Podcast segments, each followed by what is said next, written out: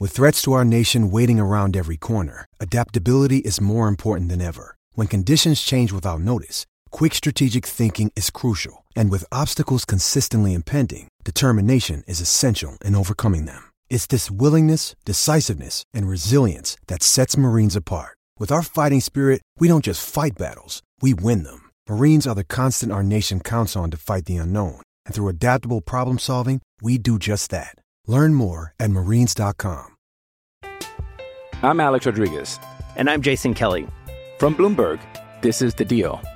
Each week, you'll hear us in conversation with business icons. This show will explore deal making across sports, media, and entertainment. That is a harsh lesson in business. Sports is not And, uh, as simple you know, I- as bringing a bunch of big names together. I didn't want to do another stomp you out speech. It opened up so many more doors. The show is called The, The Deal. Listen to The Deal. Listen to The Deal on Spotify. Hello, everyone, and welcome to another edition of Troy Nunes is an Absolute Podcast. I'm your host, as always, John Cassillo, and with me today is special guest Kevin Wall. Hey, John. Hello, everyone. How are we doing? Doing well on this end. Uh, Kevin, I hope you and yours are doing well on your end. I know everybody's uh, quarantined, but to some extent, but luckily, podcasting is a perfect medium for that, since you don't have to be in the same room if you don't want to be. We are practicing safe social distancing right now. Yeah, we are we are socially distant, three thousand plus miles away. Yeah, I don't know if we can get more socially distant than what we are. if you were in Maine and I was in San True. Diego, would would, would be Yeah. in the continental U.S. anyway. yeah. But we're doing pretty well. We're doing pretty well on it. Yeah, I mean everybody in general. Hope everyone stays safe. Tries to avoid going outside. Well, you can go outside, but tries to avoid being in public with too many people. Um, obviously, I know there's been a run on stuff in stores, but you know if you can minimize store trips, hopefully work from home if you can. Um, it's going to be an interesting and, and kind of scary at some t- points, like four to eight weeks. But if, if if everybody plays along, I actually think like the sooner we do that, the sooner everything kind of gets back to normal. Um, in, in some respects, but you know that could be optimistic. I'm also not a doctor, um, but yeah, I, I would say the, the, as much as everyone can minimize uh, just contact with everybody else, um, the, the, the the sooner we'll we'll at least get back to some semblance of of, of normalcy. Uh, exactly. We can get back to more uh, discussions on Syracuse football and basketball in the next year. Yeah, since uh, since it's a good segue for SU sports being canceled along with a lot of other sports um, for the foreseeable future. Um, spring sports are also out for SU, so a men's lacrosse season that could have ended in a national title um, wiped off the boards. Although we uh, we already hung a banner on Nunes Magician, um, women's lacrosse team that could have competed for a national title. Um, that's out the window. Basketball team that maybe could have gone on a run um, on the men's side. Uh, that's also kind of wiped out. Uh, it's been weird, but we're uh, we're we're still just short of a week into this, and, and, and luckily, as I was talking to you guys on staff, um, we're kind of uniquely built for this environment, Kevin. Yeah, I think it. You know, we're able to kind of fill in some of these gaps with um, relevant sports conversation, and then also our jokes and garbage to help kind of lighten the mood and uh, you know provide some content, a little bit of a escape for everyone. I know for me, working on some of this stuff is a nice, nice little break from what's going on and and all the stress and worry. Um, so I think we're we've got a good start to it with Andy's social dis- distancing activities as sports ranked. And I thought that was a good kickoff for you know what people can expect from the the folks at Nunes Magician moving forward.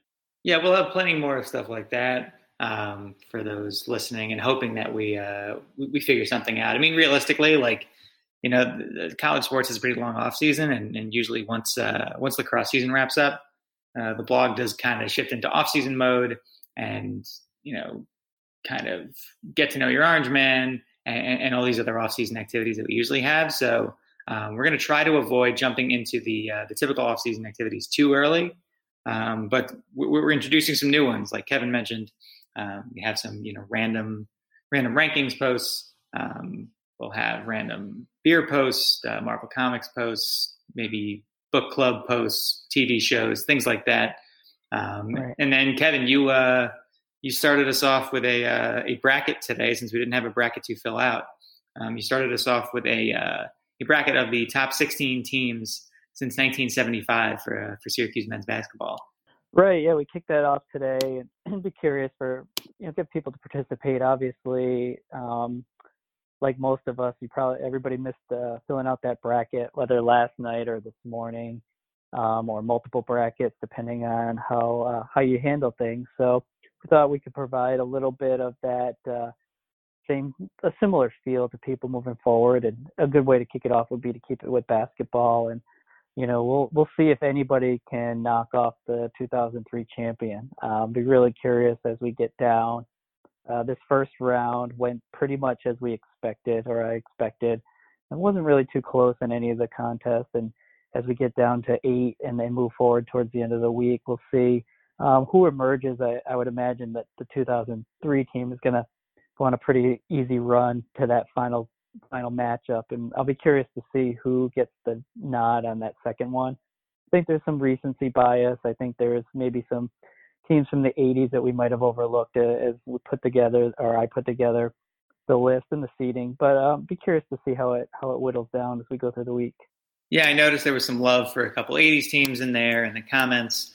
Um, for those that didn't see, uh, the top four seeds, um, according to Kevin and, and, and myself to some extent, um, 2003 uh, team, the 2010 team, the 1987 team, and the 2012 team were the top four seeds. Um, notably, two of those teams did not make the Final Four. Um, 1996 team was the five seed. 2013 team was the six seed. Um, numerous others that you're familiar with uh, going through the top 16. Um, notably, people were annoyed that the uh, was it, the 1988 team was not on yeah. here. Mm-hmm. the 2016 team um, also, a Final Four squad was not on here. Um, 2016 team was the only Final Four team not to end up on this list. Um, 1975 team was an eight seed uh, yep. in this one. I actually think did the 19 did they get knocked out? Yeah, the 75 team actually got knocked out by the uh, by the 2000 team. Yes, yep, that was our one upset of the first round. If you call an eight nine matchup an upset, so um, and I think somewhat to be expected. I, I, don't think there are as many people that are as familiar with the 75 team and, and what they look like against their competition. And it was uh, tricky to get down to those last couple and, you know, made a call to, you know, got to have a little controversy when the seating gets done and someone's going to get left out and feel that they should have been in the field. And, uh, you know, maybe that 16 team was shorted being a Final Four squad, but based on how they played that entire year, I don't know that I would put them in, you know, that top 16 of going back 45 years. Yeah. Tricky.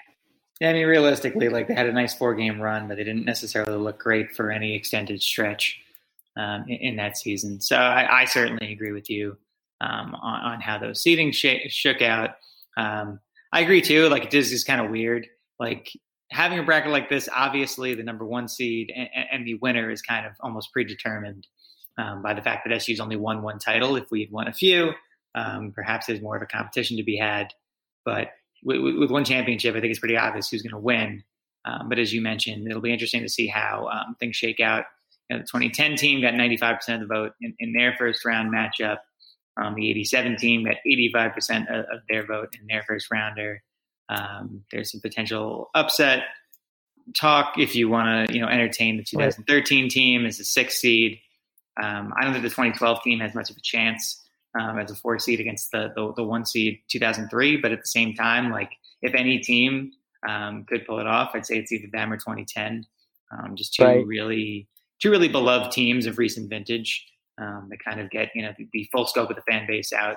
And no matter how old you are, obviously you understand and appreciate you know the older teams, but obviously everyone's been around for, for the for the more recent squads.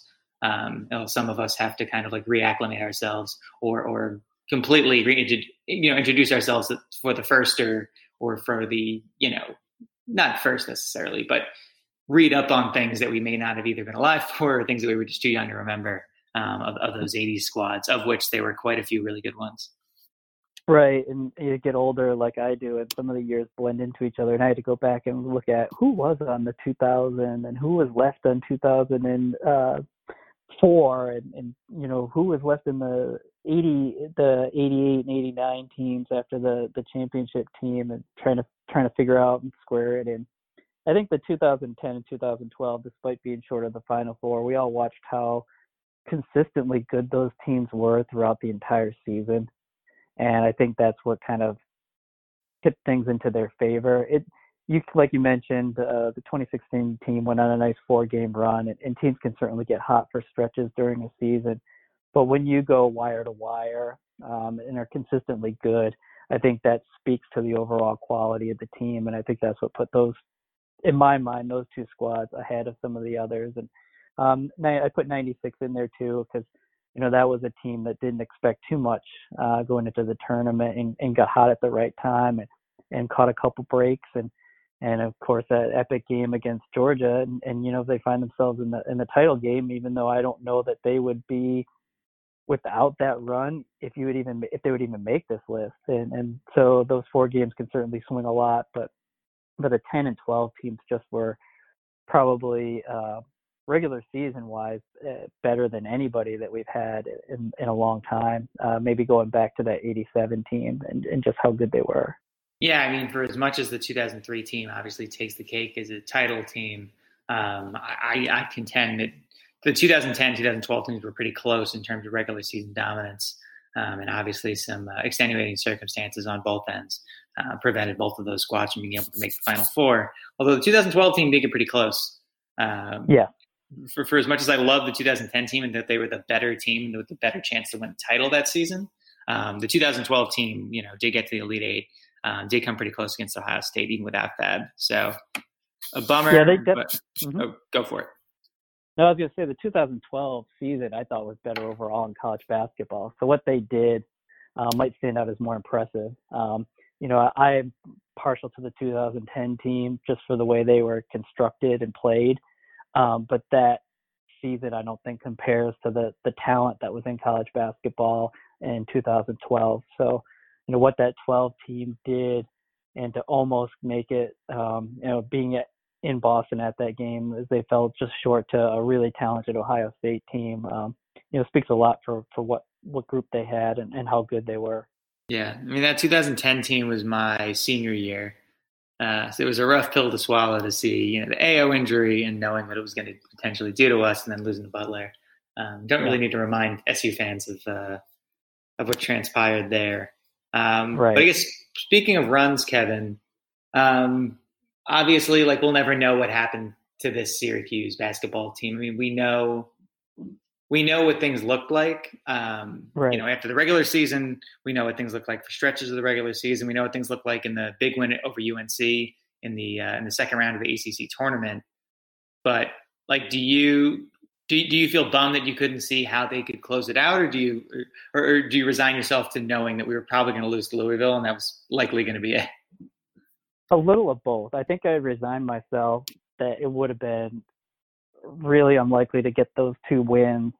Um, but as well as they played against Carolina, you kind of wanted to see it through.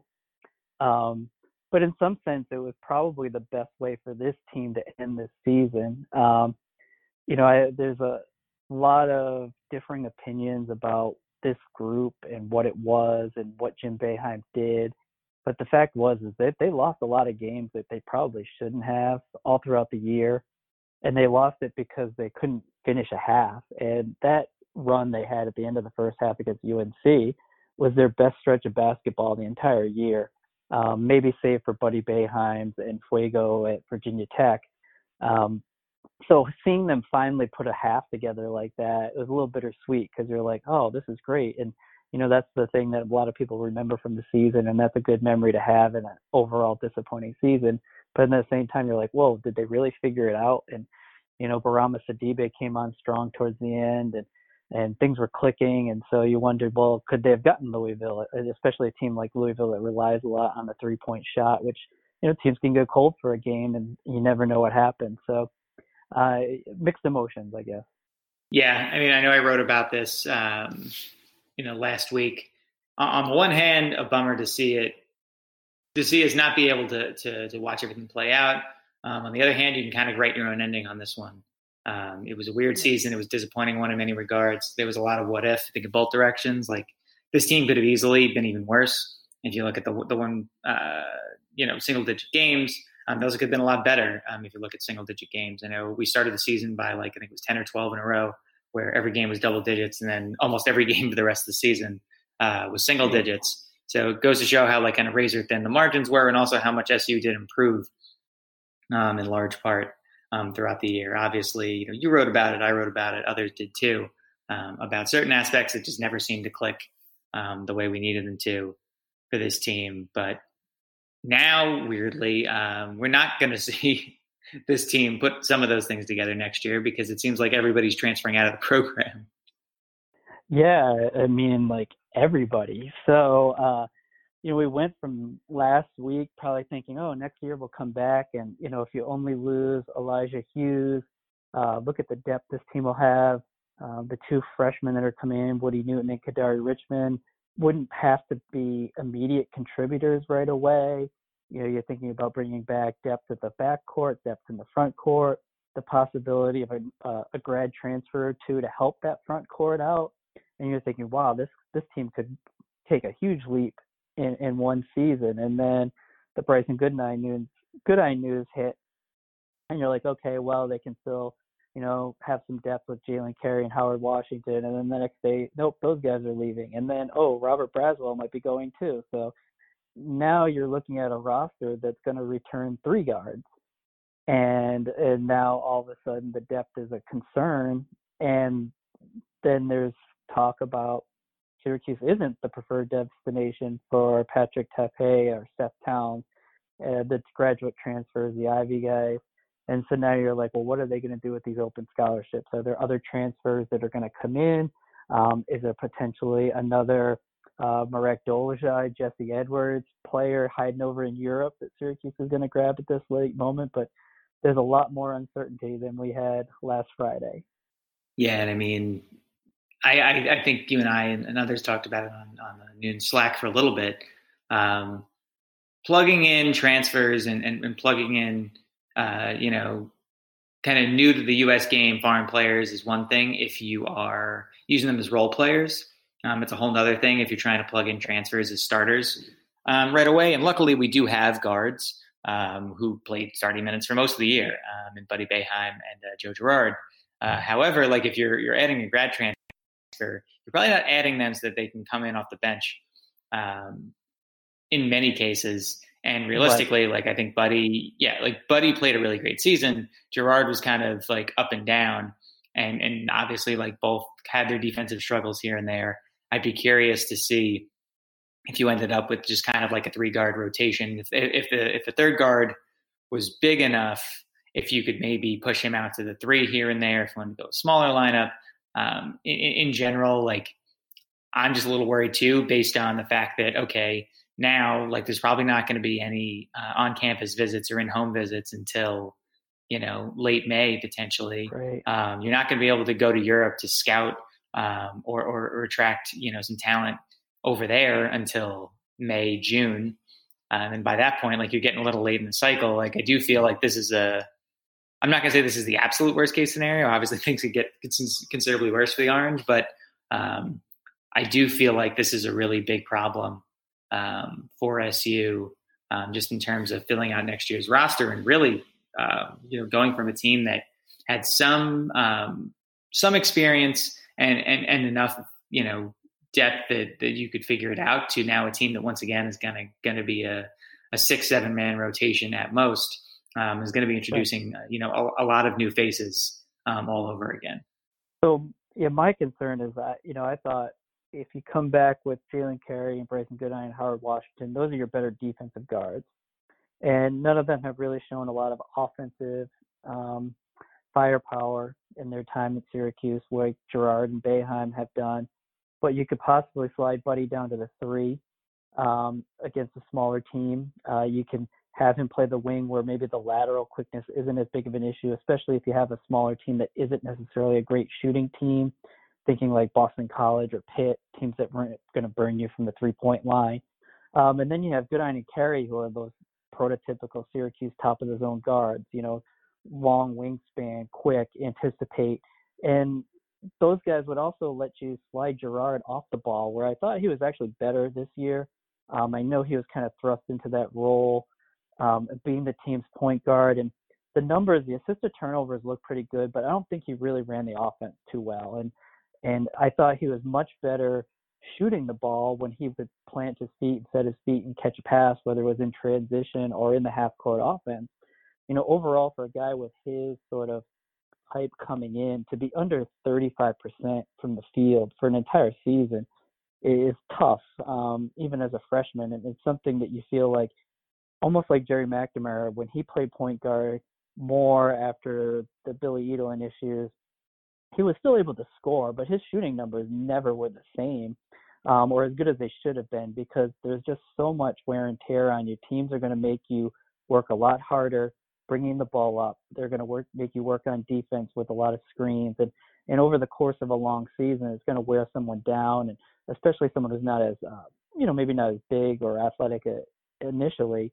And so now you you're hoping that Richmond is ready, that you can add some other depth um, that will give some flexibility. The other thing is you, you lose another weapon in your defensive arsenal, which is the press. Um, you know, for all of the issues with Girard and Boeheim in the zone defensively, you know, what they can give you offensively sometimes outweighs that.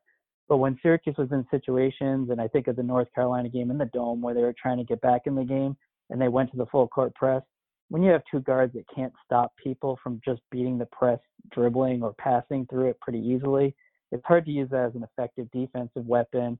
It's hard to switch and go man to man if you don't trust your guards to to stay in front of anybody. And so it'll be really interesting to see how Jim Boeheim's able to uh, cobble together and construct this roster when when things get started back next fall. Yeah, like I don't even know where to start, and I don't even know if it's worth like speculating about what happens next. I mean, there, there's so many. I mean, most a lot of these guys we, we haven't necessarily seen them coming until they they they commit. Right. Um, as far as these last minute ads, so I, am not gonna go down that rabbit hole just yet, especially with a long off season ahead of us. Um, I, what, some of the things you did bring up though, um, you know, like how do we bring in some better defenders, but better defenders who can shoot. Like I think the game's changed so much, uh, you know, from basketball standpoint, college basketball, and in the NBA uh, in particular, where like, you know, you can't just bring in like this like lockdown defender, but he also can't hit shots. Like especially at, at, at either the guard positions, like that's just right. so tough. I'm Alex Rodriguez, and I'm Jason Kelly from Bloomberg. This is the Deal. Each week, you'll hear us in conversation with business icons. This show will explore deal making across sports, media, and entertainment. That is a harsh lesson in business. Sports is and, not as um, simple you know, as bringing a bunch of big names together. I didn't want to do another stomp you out speech. It opened so, up so many more doors. The show is called The, the deal. deal. Listen to the deal. Listen to the deal on Spotify. So, like, I don't necessarily know if the type of guy that Boeheim's brought in in the past um, can necessarily work. You know, you also brought up like how the how like Girard was a point guard, yes, but like I'd say Elijah probably ran the offense, and Dolezaj was also probably the best facilitator um, right. on the team. So like it, it, it's a weird construction uh, of a lineup because like your best passer is you know a six eleven um, like thin power forward slash center. Um, and, and and the guy running your offense is just like is also your best shooter. Like so he's not necessarily going to be a great facilitator all the time. And like that's not a knock on Elijah Hughes. It's, it's more about um, the necessity that SU had to uh, to thrust him into the limelight as the main offensive weapon. And I'm not going to say that it's at the same level, but I would suggest that Jim Boeheim call up Steve Kerr and grab some Warriors footage um, and look at how they use Draymond Green as a facilitator. Uh, you know, and again, not putting the Syracuse players on the level of, of those Warriors players, but you know, Golden State ran a lot of the offense through Draymond Green at the top of the key, and Thompson and Curry running off wings, running off screens to get better shots um, and movement off the ball. And it is something that Dolezaj is really adept at.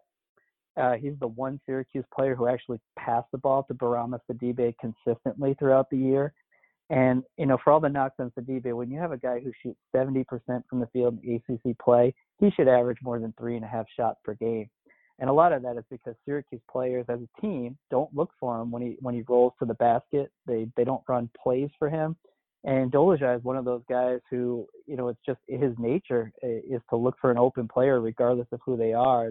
And so I think you could you could put together some kind of offense where he is the facilitator from the top of the key. Um, his ball handling improved a little bit. He's got to get better around the rim finishing um, to make it more effective. But it'll be curious to see what Boeheim comes up with. He he's a Hall of Fame coach. He he tweaked the offense this year effectively, and, and so I'll be curious with this time what he's able to construct. Agreed, agreed. Uh, Kevin, I want to keep talking about this, but why don't we do a little halftime first? Uh, what have you been drinking for the last uh, last week, two weeks, three weeks, whatever whatever time range you're looking at? So we're we're dropping this for St. Patrick's Day, and uh, so I've been with the Irish Ale, and, and this year's choice was great from Great Lakes. It's the Captain Conway Red Ale, um, one of my favorite Irish reds, and definitely appropriate for this time of year. Nice. Yeah, I uh, I do love Great Lakes stuff. Um, I don't know if I've ever had that one, but I, am I'm typically not in the in the Great Lakes distribution area um, around this time of year. But next time I'm uh, I'm there, I'll be sure to to seek that one out. All right. Uh, on my end, uh, didn't have a ton. Just kind of stocked up uh, on on beer along with some other stuff last week, like everybody else. Um, had some uh, Luponic Distortion number 15 um, the uh, quarterly IPA series from uh, from Firestone Walker, and then also had some uh, Russian River. Um, what the hell was it called? Opening on tap because I don't remember the name of the beer. And I really want to. They actually found it like from a recipe of an old brewery that used to be there. Uh, it's a Velvet Glow. It was a Helles Lager. Um, it was super good, uh, dry, a little hoppy. Uh, definitely an enjoyable one. Um, also found myself drinking some more Bud Light Seltzer Mango. Not gonna lie. Hey, we don't have to go down that road anymore. Uh, we won't go down that road. I won't mention the PBR hard coffee I was drinking on Saturday. So, um, you know what? I'll, I'll, PBR is my like bowling beer. Uh huh. I'll have to say the hard coffee is not too bad if you're uh, someone who's a coffee drinker. I mean, I'm not a coffee drinker anymore, but like I, I could potentially give it a shot. Yeah, I, I, there's just so many like, int- yeah, I guess there's like so many weird options out there. I don't know if like if they're, I don't know if interesting is the right word, but like weird is definitely the right word. Um, it's one of those things where I feel like if it wasn't PBR hard coffee, it might be a better seller. Like if you could, if they would have branded it with like Dunkin' or, or right. undoubtedly Starbucks isn't going to go for it, but some coffee franchise, it probably would be a much bigger thing than what it is. But but anyway, or you could always do the Irish thing and throw a, a shot of whiskey in your coffee um, after work tomorrow and, and, celebrate responsibly at a social distance. Yeah, I, uh, I don't want this to be an entire coronavirus PSA, but I hope everybody's just kind of kind of staying home for this one. And uh, you know what? You, you want to do some Irish car bombs, you want to do whatever. Like you can do that probably in the comfort of your own home, apartment, condo, wherever you may live. Right. Yep. Um, but back to some SU basketball, Kevin. Um, I think that the, you brought up a great point on the you know Marek to Sidibe connection. Um, I'd love to see that develop more. Uh, the fact that Marek's going to be a senior is uh, is pretty weird. Um, I, I, feel like I feel like we've only I still feel like we've only scratched the surface of what he can do. Um, and like as much as I don't want to like hammer Jim, I'll also say that like I think the failure to really unlock him, at least to this point, um, has definitely been a black eye in, in, in, terms of like the last few years. Yeah, I think um, you know, there's been a couple things the last couple years that I think have been frustrating. I look at what Oshae Brissett's done in the G League, and I think back to how Syracuse used him standing stationary outside the three point line and then expected him to get the ball and dribble by guys. And we saw a little bit with Quincy Guerrier last year, or this season, I should say. You know, they're not effective taking the ball from 20 feet and getting to the basket by defenders like an Elijah Hughes. And we don't seem to run as many like back cuts or lobs or, um, you know, it's, it seems to be like, all right, well, these guys are going to shoot, you go get the offensive rebound. And with Dolezaj, this year we saw portions where the offense ran through him, especially early in games where he had mismatches. But we never saw like him and Hughes in a two man game um, you know, him being the screener for Buddy or Girard, where he could roll to the basket and gave them an outlet to pass it. And and this is no knock on Sidibe, who's like Pascal Chukwu. When when you call those guys out 22 feet from the basket to set a screen, um, the defender's going to ignore them because they know no one's going to give them the ball 20 feet from the basket. They're not a threat to take that shot. They're not a threat to catch the ball and to dribble twice or pass the ball. And so it'll be interesting. Um, Jesse Edwards looks like a guy who could be in that sort of pick and pop role at the high post, um, which could be interesting, especially as he develops along with someone like Girard. I mean, that could be a real interesting two man game because you know defenders are going to want to hedge on Girard and not give him an open look. But if he's got a seven footer that can knock down a jump shot with him, um, and I think there's just a lot of things. And and I think I know. Um, you know, Boeheim's stubborn and he, he runs his sort of spread offense and a lot of isolations and and but I think this team spent a long time relying on the three point shot before he finally realized, hey, we're not really that good out there, but we've got a lot of size, and if we get into the lane, we can be effective.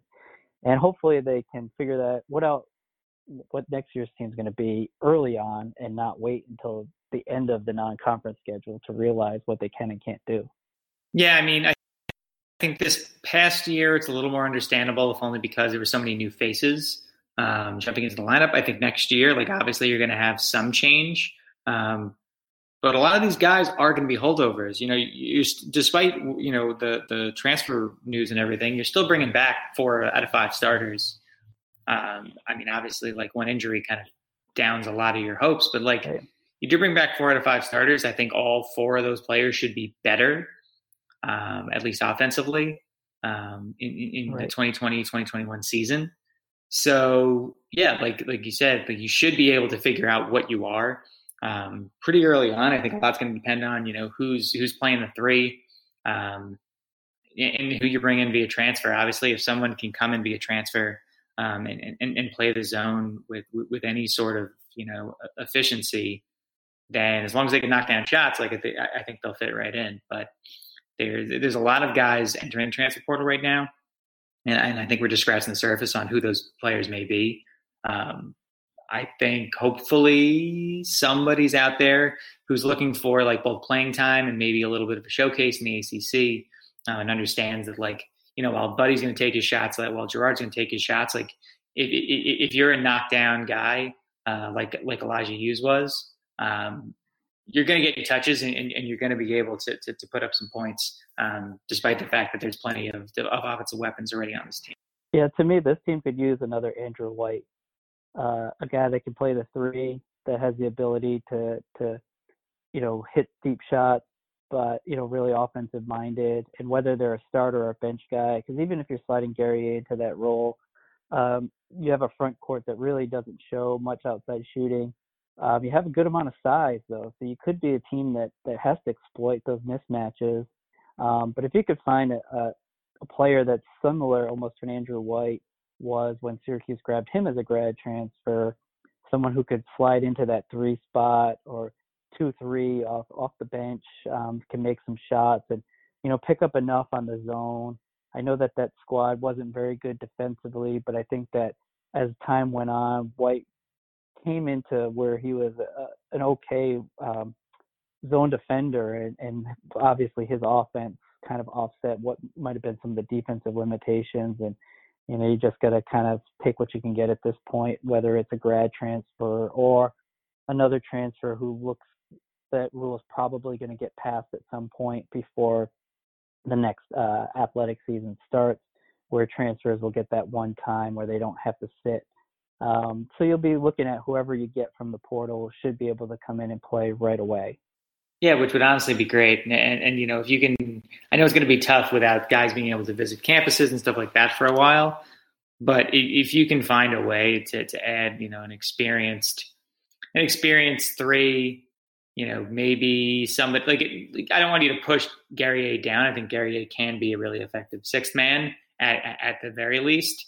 Um, but if you can just bring in a couple guys who can who can hit shots, um, you know, and maybe it's like I don't think you need a three point specialist necessarily, but another guy can hit jump shots, um, and, and, and then you know a, a, defender at the one or two spot um, who can just you know spell Buddy or, or Girard for some mm-hmm. minutes, um, and, and, and, you know give them a little bit of rest.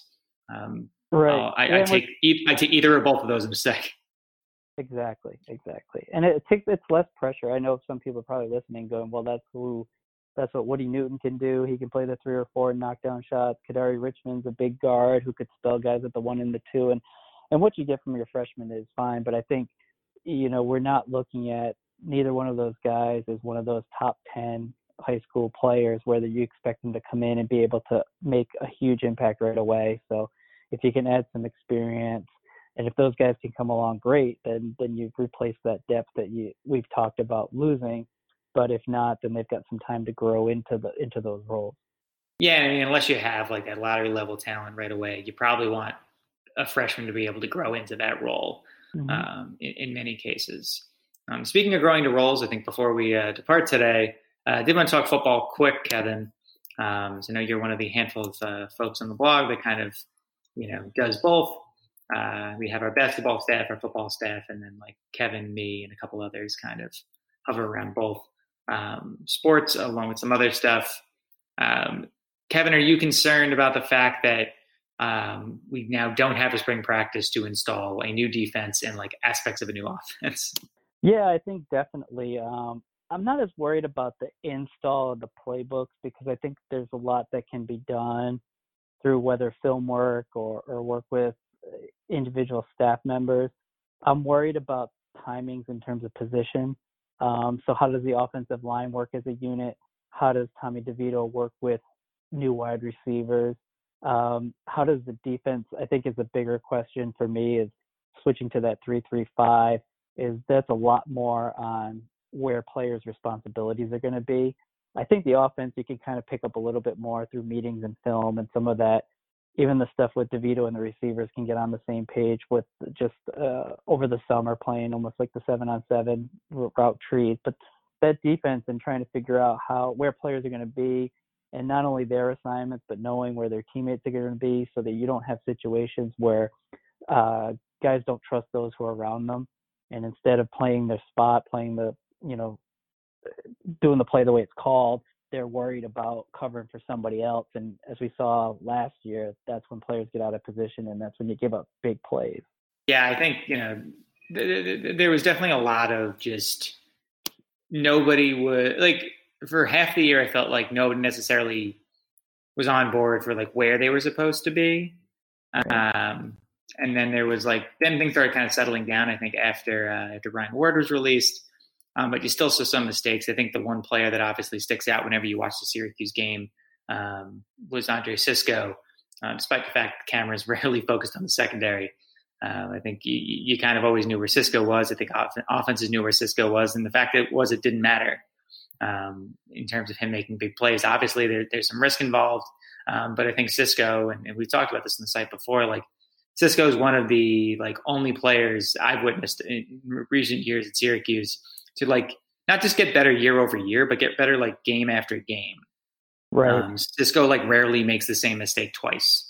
Um, and, and that's something like really, really valuable, especially for, you know, a guy in the secondary who like he does need to have a short memory. He does need to, to forget getting burned on a play. He does need to, to, you know, forget, you know, like wanting to, to redeem himself um, as much as just, you know, getting back into formation and, and, and making the play. Um, so Cisco's a guy that, you know I think is going to hopefully you know help solidify this defense. But you, you, look at the rest of this team. You know, no Chris Fredrick, no Evan Foster. Um, they'll hit reset linebacker at both positions uh, with Armstrong and Lakiem Williams gone. Um, and then over on the defensive line, you know, you lose potentially two NFL players and Alton Robinson and, and Kendall Coleman. Right. So, yeah, so like that, that, that reset's not easy. The reset's even harder now if Tony White's in, installing a new 335 system. Um, so color me at least a little concerned. Um, but, but I do think in some ways that maybe having the younger players helps because then there's less to like re-instruct and it's more just like right. first time teaching.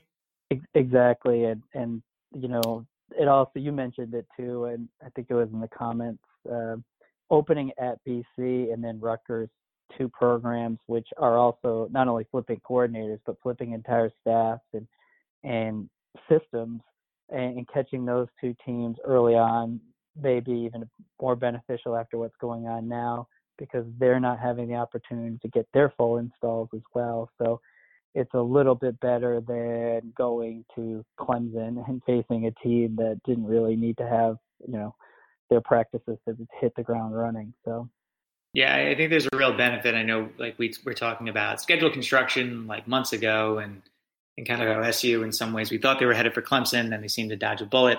Um, I, I, think as time's gone on, we're we're, we're going to see how much um, SU benefited from you know the ACC and Boston College switching around that uh, that opener um, and ending up with, with Syracuse. Because I think now, um, as you know, SU doesn't have to get bludgeoned to death by by the Tigers, and and, and that can really be a, a deflating game um, for for a lot of players and a lot of young players in particular. I think like we'll never necessarily know for sure, but I do feel like that Maryland loss last year, um, where SU coaching staff and players really got caught flat footed. Um, I, I think that was the, the, the deflation of that probably lasted until the Duke game. Right. Yeah, I think a veteran team might have been able to bounce back from that, but you had a team that wasn't used to, and a staff that wasn't used to dealing with that sort of adversity. And like you said, it definitely had a hangover effect. And you know, the, to come out of that game and then have Clemson, and you know they hung with them for a while, and then that got away, and then that just you know kind of compounded. Whereas you know now this year, I think the team's a little bit better suited to how to respond. It took a while for them to grow last year, and then hopefully they don't have to go through that adversity early. They can find some success, and we certainly have seen what what happens when you get early success and you kind of get that feeling that you can beat anybody going for you headed um, as the season gets on. Yeah, fingers crossed there. Um, Kevin, anything else that you want to note before we uh, before we depart for the week? Uh, the only thing I would add is if people have some content suggestions or things they'd like to see over the site, to, to definitely let us know, and, and we'll do our best to kind of deliver what the fans want, um, not just what we want to provide, but what people are looking for during this time. So definitely don't hesitate to reach out to us. Yeah, obviously we're all on Twitter. Um, you can just talk to us in the comments, um, shoot us an email. Like we definitely want to hear from people um, because, like we said, this uh, this off season is going to be a little more extended than usual. Um, typically, things get started uh, mid to late May um, in that regard. Get to know your orange starts in early May. Um, this year, obviously, we get like another month and a half, two months of this. So we're going to get creative. Um, but yeah, we, we can get more creative, I guess, with your help. And if we have lead times on things, then we can actually invest in, um, you know, the sort of like time and graphics, I guess, heavy uh, you know nonsense that, that, that used to be a hallmark of the site. Mm-hmm. and, uh, and, and obviously just like no one has the time to to do things like the octonian um, necessarily anymore. But um, we, we, with the right amount of lead time we can at least try to do some things in a similar vein. Absolutely all right well kevin really appreciate you hopping in for dan this week and uh, oh, hope you and your family stay safe yep, of course. same to you thanks for having me on not a problem. Everybody, you've been listening to Troy Nunes and Absolute Podcast. You can rate, review, subscribe on iTunes, on Megaphone, on Spotify, TuneIn, Stitcher, Overcast, anywhere else you listen to podcasts, and go orange.